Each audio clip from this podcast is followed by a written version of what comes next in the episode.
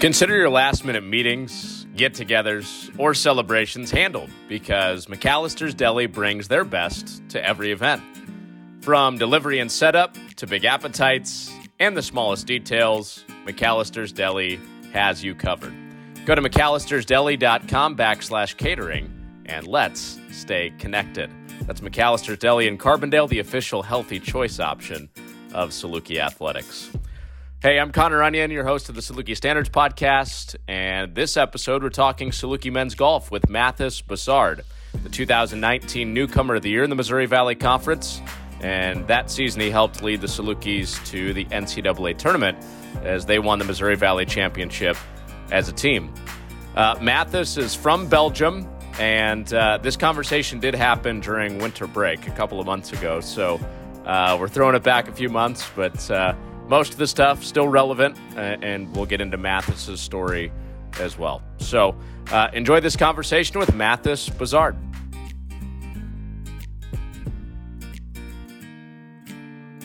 Hey Connor, thanks for having me. Um, actually, everything is going pretty good. Um, seen, I mean, with the circumstances, everything is fine. Uh, it's good to be home. Haven't been home since August, and uh, it's good to see the family it's been a crazy year for sure. Um, but we're just making it work, and I'm excited. I hope that next semester everything goes back to normal and that we can have a, a season. So that's basically what's going on. Yeah, I should have started with good evening to you and good morning for us. We're uh, yeah. we're wrapping yeah. up breakfast and you're, you're back home in Belgium, ready for dinner. Excuse me. I said you're you're back in Belgium, ready for dinner time at this point. Yeah, yeah, yeah. No, there's a seven-hour time difference, so um, that's a bit annoying when you get back. So it messes up your sleep quite a lot. How was the the lag? Did you did you have a couple of days where you were jet lagged? I, I still have it. I can't fall asleep until three or four a.m. and then um, I'm trying to wake up at a normal hour. That way I, I get I can adjust, but it's pretty difficult. Um, it usually takes me around a week to get used to it. So it's all right. It's it's only when I get to Belgium though. When I go to the U.S., it's like it's different. It's like you just stay up late, and if you sleep 12 hours, you're totally fine. But out here, because I arrive here in the morning, like 8 a.m., I basically have to go 48 hours without sleeping. Um, so that's that's the difficult part. Your family doesn't get to see Grumpy Mathis though, because you got a quarantine right when you get home, right? Yeah, exactly, exactly. For um, 10 days, I think that's how much is going to be. Um, and whenever I get back from the airplane, because I've been up for so long and they haven't seen me in five months, obviously they're starting to ask questions, and all that stuff. And I'm just thinking, I, I just want to go to bed. Like, it's, it's like I'm trying to not be grumpy at all. I'm trying to be as nice as possible. But then they're asking loads of questions. And I'm just like, I'm just trying to get some sleep. like, you can talk to me as much as you want at dinner. But right now, I just, I just trying to go to bed. I don't hear anything you're saying. I just, I just want to go to bed. No, no, no, no. I'm saying that's that's kind of the scenario when when you got exactly. Exactly. It's an, it's an hour car drive from the airport to my house, and in the uh, in the in the car, I'm just sitting trying not to fall asleep because they're talking to me. So I'm like, yeah, yeah, yeah, yeah. yeah. Uh, well, you guys had a, a chance this past spring to potentially repeat as conference champions, and in March things get shut down. How difficult was that not to get a, another crack at a conference championship? It was very very difficult. Um, for sure since i think every single one of us were disappointed with the season that we're having thus far. And i felt like we were turning it around. We were getting our form back and i was excited to go out and kind of redeem ourselves a little bit trying to make ourselves feel good about the season and everything gets shut down and all you have for those five months of quarantine is you can you, you look back on a season that you're kind of disappointed about and it, it was the worst thing ever like the last tournament you look back on, you just think about how kind of like you should have done better and all this stuff. Um, but we're having another go this semester. Um, positive thing is we're feeling good. The team's feeling good, and now we can win back to back. That's that's what we're saying. If we win, we win back to back, 19 and 21. So uh, that's where the focus is at. Yeah. Uh, how much could you play when things got shut down and you, you, you couldn't be around your teammates and stuff like that. Did you get out by yourself? Uh, so I, I think I stayed in Carbondale for two more weeks, um, and then I left uh, end of March, begin April And then the first three weeks here in Belgium, everything was in lockdown, so even the courses were closed. And then because um, I'm on a national team in Belgium, they opened facilities just for the national players and for like the players are on the top of the country. Um, so I could practice for them for two weeks, and then they just opened up the golf courses for everyone. Um, but yeah, I just basically for the first two months I just practiced by myself. A, lot of mental type stuff. I mean, did you did you replay some of the holes from throughout the the last spring and fall? Oh no, for sure, for sure. I beat myself up quite a lot about stupid st- stuff I did in the in the tournaments, but at, at the end of it, that's how you learn. At, like mentally, that's how you get better. Is if you think about the mistakes that you made, and if you think, okay, how could I could I have done that better? How could I have controlled my emotions better? Um, so yeah, if you and I actually got into meditating then over the quarantine, so I used that time to start meditating.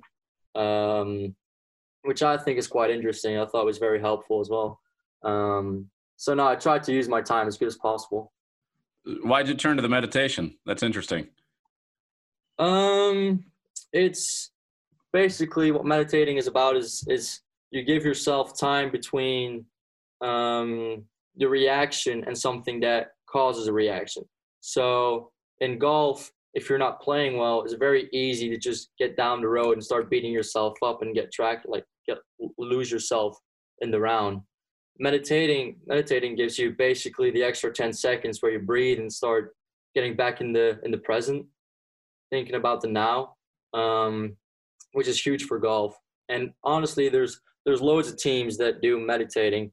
Uh, on my flight home this to this week, um, I sat next to uh, the national coach of the U.S. women's soccer team, he's from Belgium actually, or like he works with the national coach of the U.S. And he was talking to me how the Miami Heat, he works with them, how they use meditating as well. So there's loads of athletes, loads of different teams, loads of different sports that use meditating, and there's a huge advantage to it in sports. Is is that something you do before a round, or is is that something you can tap into, you know, while you're walking down the fairway getting ready to putt?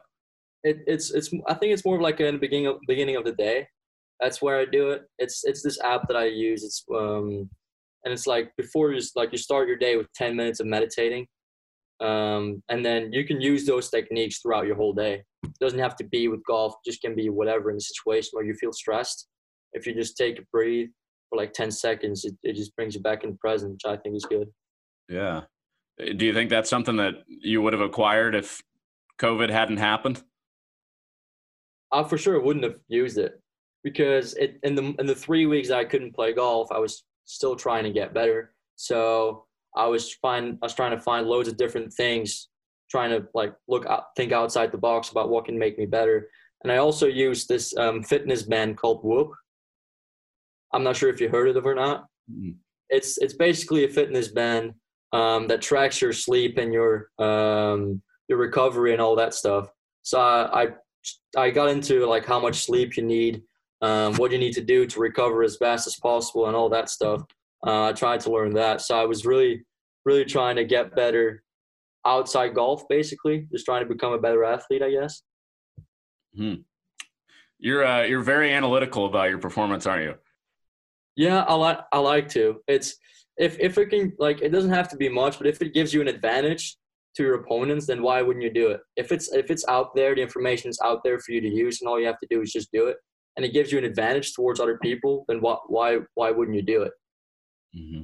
I'm I'm curious about the conversation you had on the plane. What all did you did you pick up on from that conversation? Oh, it was um, he was basically talking to me about a team environment. He said um, the environment of players is big. Um, the environment. So you have people, you have behavior, and then you have your environment. Environment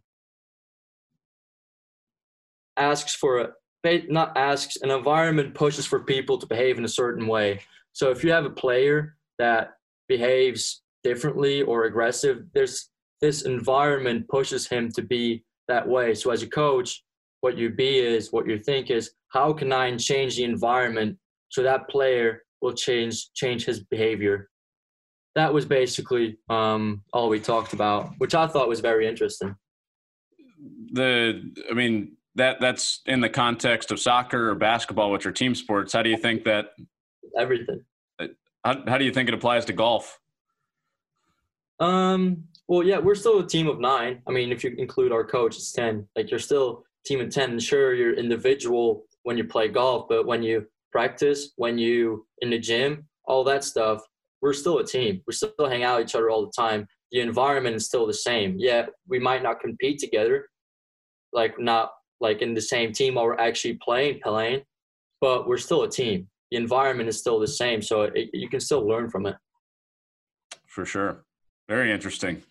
Mm-hmm. Um, you, you, so you you go home and then you know there's there, there's talk of trying to get the international students back on campus, but maybe you can't get back on campus during the summer. I mean, what were what were those weeks like? Where maybe there's some anxiety of I'm going back, or maybe I'm not going back to Carbondale. Yeah, it was it was very stressful. It was the one week you think, oh, like I was planning on returning to the U.S. in June to play loads of tournaments in June and July since everything out here was canceled. Um, and then we'll see you now in May they said, yeah, internationals can't go to the U.S. So there was a period where I was talking to my teammates internationals, and they were saying, like, Matt, I don't think, I don't think we'll be able to go to the U.S. in 2020 at all. I don't think we'll be able to go back for the fall semester. And I was trying to be positive. I was saying like, no, no, like we'll be fine, we'll be fine. Um, it, it just the situation changed so fast. We went from thinking we are not going to be able to get back at all in end of June, end of July at least, to the one week saying, okay, internationals can get back. And basically, as soon as we heard the news that we could get back, we I hopped on a plane to the U.S. just to make sure they weren't going to change their minds. What was what was the timeline on that? Was it literally like the next day? It was a week. Like I heard the news that I could get back, and that day I booked a I booked a plane to the U.S. I think it was the third or the fourth of August. I was playing a tournament in Germany at that time, um, so I, I would have I would have left straight away. But because I was playing a tournament in Germany at the time, I had to wait until I, the tournament was done. So that's why it took a week. But yeah, it was pretty short notice. Did you have a place lined up to live? Uh, I mean, there there are a bunch of logistics things I'm sure you had to figure out in coming back and not knowing a week hmm. prior that you would be coming back. I have an apartment um, in Carbondale, so I, I, live with three of my teammates. So um, I could just go into the apartment. So living wasn't really an issue. Um, it was more like making sure they were going to let me like through at the border. Um, so I, I actually got to the airport and I I checked in, and then at the border control, I said I was going to go to the U.S. And they're like, "Are the borders open yet?" And I was like, "Well, I'm at the airport. I hope they are." Um, so they had to check first if the borders were open. That took quite. That took like half an hour. They had to look up everything. Um, and after they checked, like, okay, apparently they are open. They let me through, and then I had had to go through border control in the U.S., uh, which was the same story. I was international. Um, I had to explain to them that because I'm an athlete, it was essential travel, and because I, I, study there. Um, and then after a while, they let me through as well. So. So did you have to talk your way into it? Not, not really. I just think it's because it was such short notice.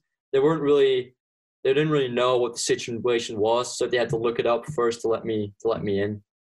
I didn't really talk my way through it. That, that's not really how it happened. that would have that would have been quite a story if you got all the way to the U.S. and had to talk your way into getting through border patrol. I mean, it would have been a different story if I had to call my parents from the U.S. saying like, "Yeah, I, I they don't they won't let me in. I need to go back to Belgium." Yeah, that would have been. I'm glad to. I'm glad you didn't have to do that.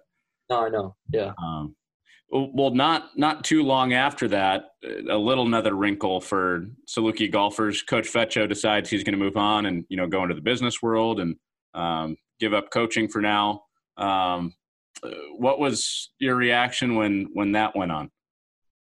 Um, seriously, um, it was just of like uh, it. We didn't really see. I didn't really see it coming. Like I, I it was he just kind of announced it, and then like I, I didn't see it coming at all. Um, it was more of a we'll just have to wait and see what happens. Um, obviously, Coach Fetcho, he has to do what makes him happy. We all understood. Um, uh, it yeah, it was it was I don't really know. It was it was a bit annoying, I guess. Um, but at the end of the day, it's everything's fine. Bud Light has created a seltzer so satisfying it will have your taste buds going wild. Bud Light Seltzer is the official seltzer of Saluki Athletics. Let's talk a little bit about your 2019 season when you were MVC Newcomer of the Year, and you guys, you know, go to the NCAA tournament after winning the MVC tournament. Um, yeah. I, I mean, just just summarizing that year as a whole, I'm sure it's super exciting for you. But um, what was your favorite part of of that year? Uh, 2019, or can I include 2018 as well? Or yeah, I mean, I guess it's the fall of 2018 and the yeah. spring of 19, right? Um, I mean, for me personally, a highlight is winning my first event. I think I feel like it almost has to be. Um, MVC Newcomer of the Year is was big as well because it's more of a you get an acknowledgement for everything you did the whole year. It basically summarizes everything you did the whole year, and they say like you you're the best new guy which which which was great. Um, as a team aspect, winning conference was something I've never ever experienced before with golf. Golf has always been an individual sport for sure when you're playing Europe. Um, I made the national team once or twice, uh, but we never won anything as a, with a national team. And to actually win with the team, it was it was crazy. I didn't. I was a bit disappointed with the way I finished that tournament, but it when the team won, it just for me at that time it didn't really matter anymore. It was it was such a good experience to win with the team. It's it's crazy.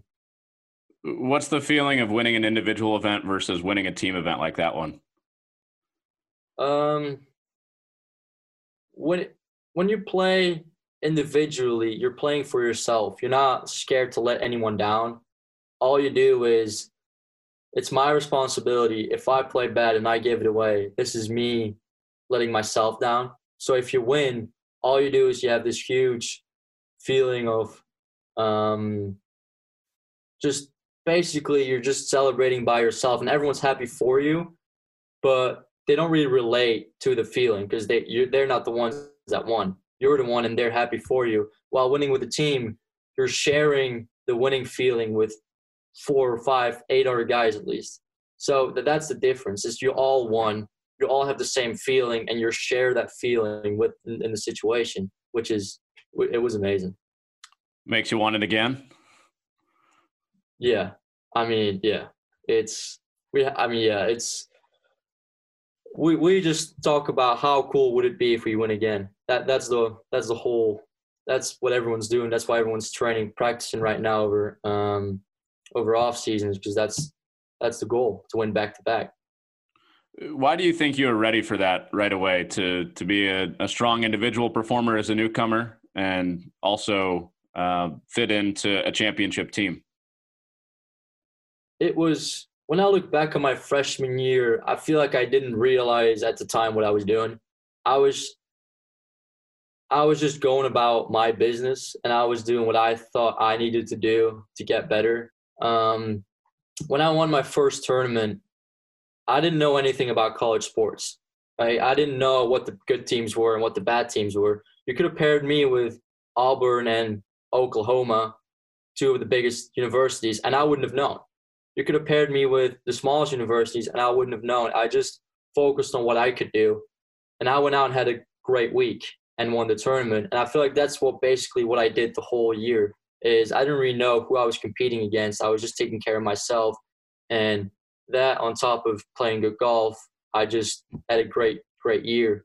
Um, and then uh, with the championship team, it was, I'm not to say it was easy for me, because, but it was kind of, it kind of was. If you have Luke and Peyton, the two seniors at the time, they were both great, great players. They, um, like they were both number one and two on the team, and I was third. And I never really thought about being third. I was just all I w- was focusing on is how they were beating me, and so it was. I never really had a feeling of oh, I'm I'm like I have done enough. I've always like oh, they're still beating me. I want to get better because I want to beat them, and that was sort of the the whole focus for me throughout the year was just trying to beat Peyton and Luke. Um, and if you see how they're playing on professional level now, it doesn't surprise you. It just shows how great of a players they both are and how important they were in, the, in that year in the championship team. Now that you are more aware of college sports, is it harder? Do you do you think more about what you're doing when you're doing it?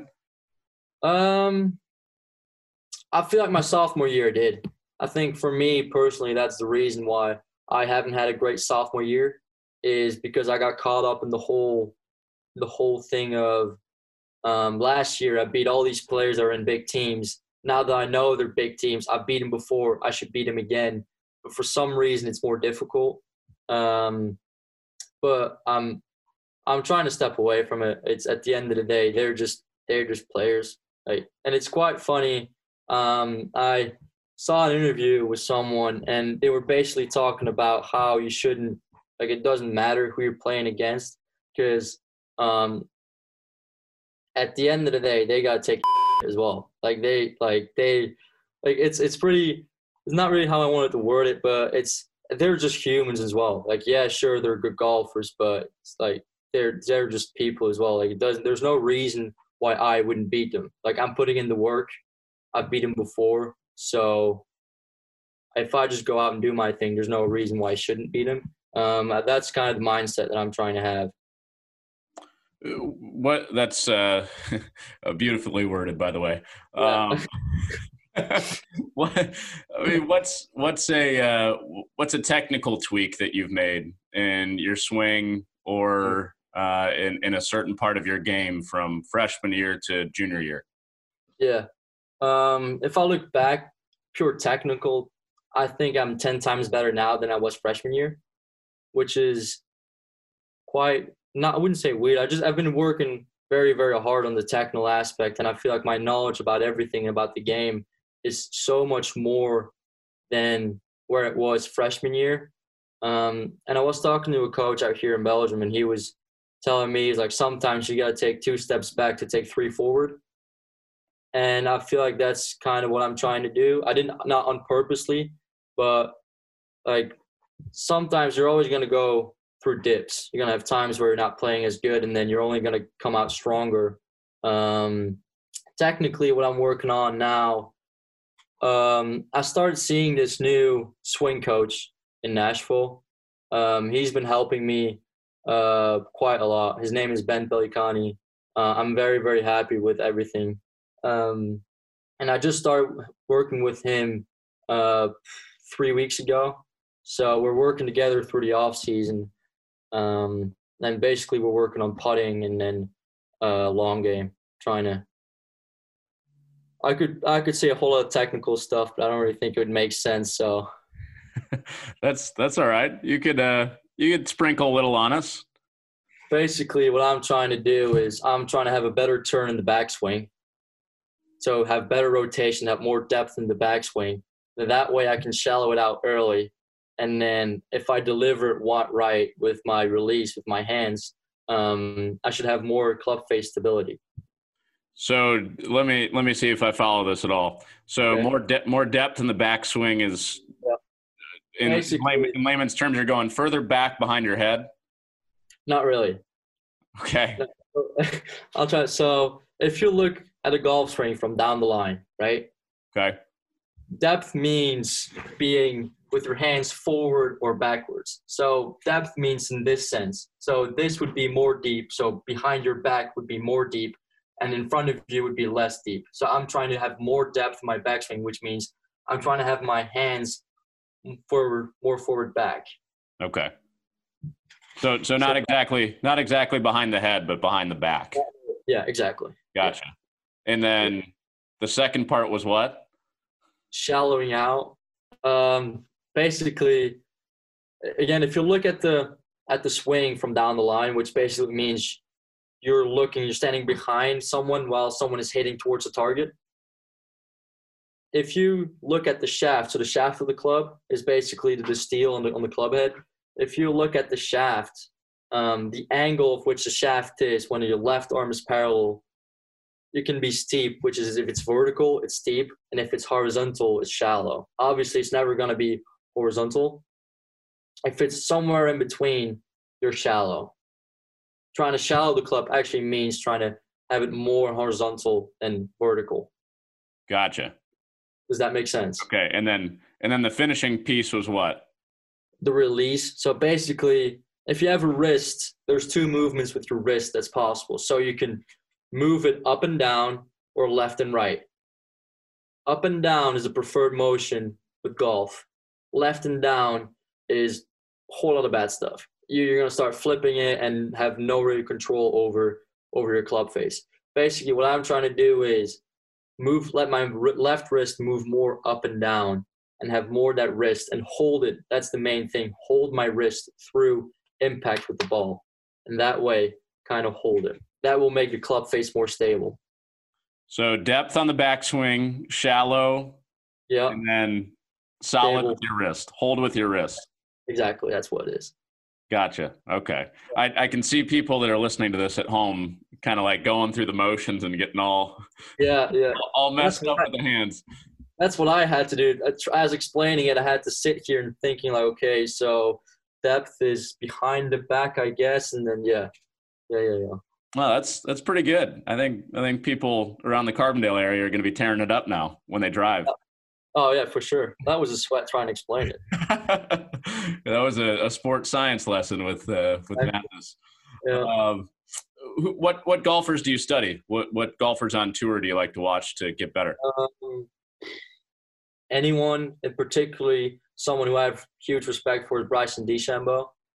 Um, what he's done, I'm not sure if you know it or not. What he's done during his off season, he's put on 40 pounds uh, and he's really, really starting to hit it farther. Um, just shows that golfers are athletes. I think that's where he he took the game to the next level. Bryson, he um, started seeing golfers more as athletes. He started working out a lot more. I mean, everyone, every single one of the people in the like top hundred works out loads. So that's not it. But he's been really taking it to the extreme and gaining pounds and really just trying to get jacked basically, um, and that's really really been helping him. Um, someone else I love to see is Rory McIlroy, and then obviously Tiger Woods. That's that's the that's the obvious choice, isn't it? You talk about the strength training. Um, I mean, how is how is that applied to you? You didn't you didn't come in as you know a, a, huge physically imposing presence, but but how have you added to that part of your body and your game? I'd say I was pretty big. Um, no, no. Um, yeah, it's it's for sure one thing I need to work on. I mean, not pretty obvious. If you see me, I'm not I'm not one of the biggest guys at all. Um, but that's kind of what I've been saying. If I can put on some pounds, skate some distance, that's only an advantage I'm gonna have. Um, so no, that's for sure. That's one of my main work points is trying to trying to get bigger, bigger and stronger, and trying to hit it further. Uh, so yeah, that, that's that's basically it. Wasn't that a thing with Tiger for a while? I mean, he he almost got too big. Where yeah, he took it to the extreme. He he messed up his his knees. He went through just for the sakes of it, because his dad was in the in the army. He went through uh, um, Navy SEAL training just just for fun. He just wanted to see how it was, and he he absolutely just murdered his body that way. So he had loads of injuries, um, and his knees, uh, and then he had lower back problems um, if you're smart with it, you, are like if you're smart with the way you you lift weights and that stuff, then you're fine. You gotta do loads of stretching. That's probably that, that's the main thing. Right, right. Um, final final couple of ones for you. Uh, you know, in, in, Belgium, you're so close to so many countries. I know you were talking about how you've you've played a couple of different countries, but you know, Netherlands, Germany, France, England, all you, you know, you can get there within a few hours. Where's where's your favorite place to travel throughout the continent? Um, I love Italy. I've I've been to Italy loads of times. Not really the like the closest country, but Italy is by far I think the most prettiest country. Um, they basically have everything. Up north, you have the mountains where you can ski, so basically the Alps. Then you have Rome. Um, I went to Rome twice. Then you have Florence. Went to Florence four times. Um, and then you have Venice, which is beautiful. Then you have Sicilia. Um, it's like the food, the people there, the culture the country has, um, everything about it. I think is great. I really, really like Italy. You ever been to a place called Space Club in Florence? Space Club. I can't. I don't think I have. No. No. That was, uh, that, that was a favorite spot when uh, visited my best friend abroad. We went down Okay. to Florence. Place called Space Club, and then um, then those those lunch markets, um, where where you just I mean they've got loads of the pastas and the cheeses and stuff like that. You ever just walk through on lunchtime down there in Florence? Oh yeah. Uh, have I? Yeah, Yeah, loads of times. Yeah, yeah, yeah. I always, I always get the same thing though. Um, that's that's kind of the, the person I am. The, the second I found something I like, I just stick to it until I get just sick of it. there you so, go. There you go. Do you speak any other languages? Being well traveled. Uh, so my native language is Dutch, Flemish. Um, then I had French in high school, so I would say I'm pretty good at French. Obviously English since I've been in the U.S. for so long. Um, I've had German in high school, but I wouldn't really say I could have a conversation in German. So I'd probably stick to Dutch, French, and uh, Flemish. So uh, English. Yeah, when when did the English come? Was was that something you spoke right away, or Uh, no, I, I had English in high school for four years. And actually, before I came to the US, I thought my English was spot on. Like, I thought my English was great. And then when I first got in the US, it was it was quite embarrassing because my teammates, they, I mean, at the beginning of the year, freshman year, they, they love to have make fun of me um, for the way I spoke, like English and stuff like that. I would, I would make loads of grammar errors. Um, so they thought it was funny to just laugh with me about that, but it's all good. Um, but I feel like now my English is at a point where it's it's pretty good. So when I if if I'm in the states for a long time, sometimes people can't even tell I have an accent, so they don't really know that I'm from another country. hey man, you just knocked out a, a thirty minute podcast in English, so pretty good. There you go. Thank you. Well, thanks for doing it, man. Uh, I I hope you uh, enjoy your time back home, and we hope to see you back here in January. Yep. Thank you. Take care. All right, that's uh, Mathis Besard here on the Saluki Standards podcast with Saluki Men's Golf.